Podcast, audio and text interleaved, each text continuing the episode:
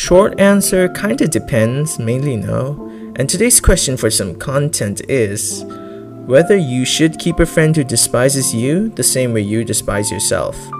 I know it sounds logically dumb and pretty idiotic at first, to be honest, to expect something nice from someone whilst treating ourselves like trash. Everyone's mind goes, oh, that's kind of asking for attention, or that's a little manipulative, and you're a sympathy seeking balloon. But listen, listen, listen. Not even our closest of soulmate knows about every deepest corners about us, okay? They don't know what demons we fight inside. Truth is, we don't know that more than half the times ourselves. Still, we fight and we hate ourselves for being that way, for having that demon that makes us be hurt from different things, makes us feel like we shouldn't be like this. But not all of our friends are aware of that. Kyle, no offense to the Kyles out there, okay? We still try to be good humans from the outside. We look at different perspectives of things and try to be a decent person in our own ways where we feel like being so. And to our friends, we're the coolest piece of Homo sapiens for that reason. Yet we need their appreciation even when we hate ourselves because we want them to validate that we can outweigh the bad things we feel inside about ourselves by the good things we do to others in a constant process. That's what friends should do. Constantly keep reminding us that we're worth it.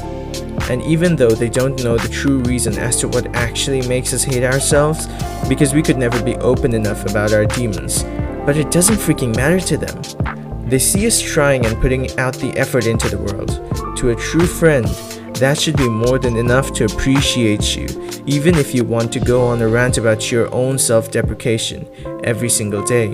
That doesn't mean, however, that you should use those true friends as your dependent tools of recovery, okay? because in the end, those who don't want that help cannot be helped. However, that being said, you deserve that constant validation though. Even if people say it's some sort of degradable attention seeking, truth is, they haven't been in your shoes. Or even if they have, most of them will think either trying to make you feel like you have to snap out of it because they were told to do so but it never worked for them, or maybe they were differently wired to get something else to work. Nevertheless, doesn't count as an excuse to make you feel bad about yourself.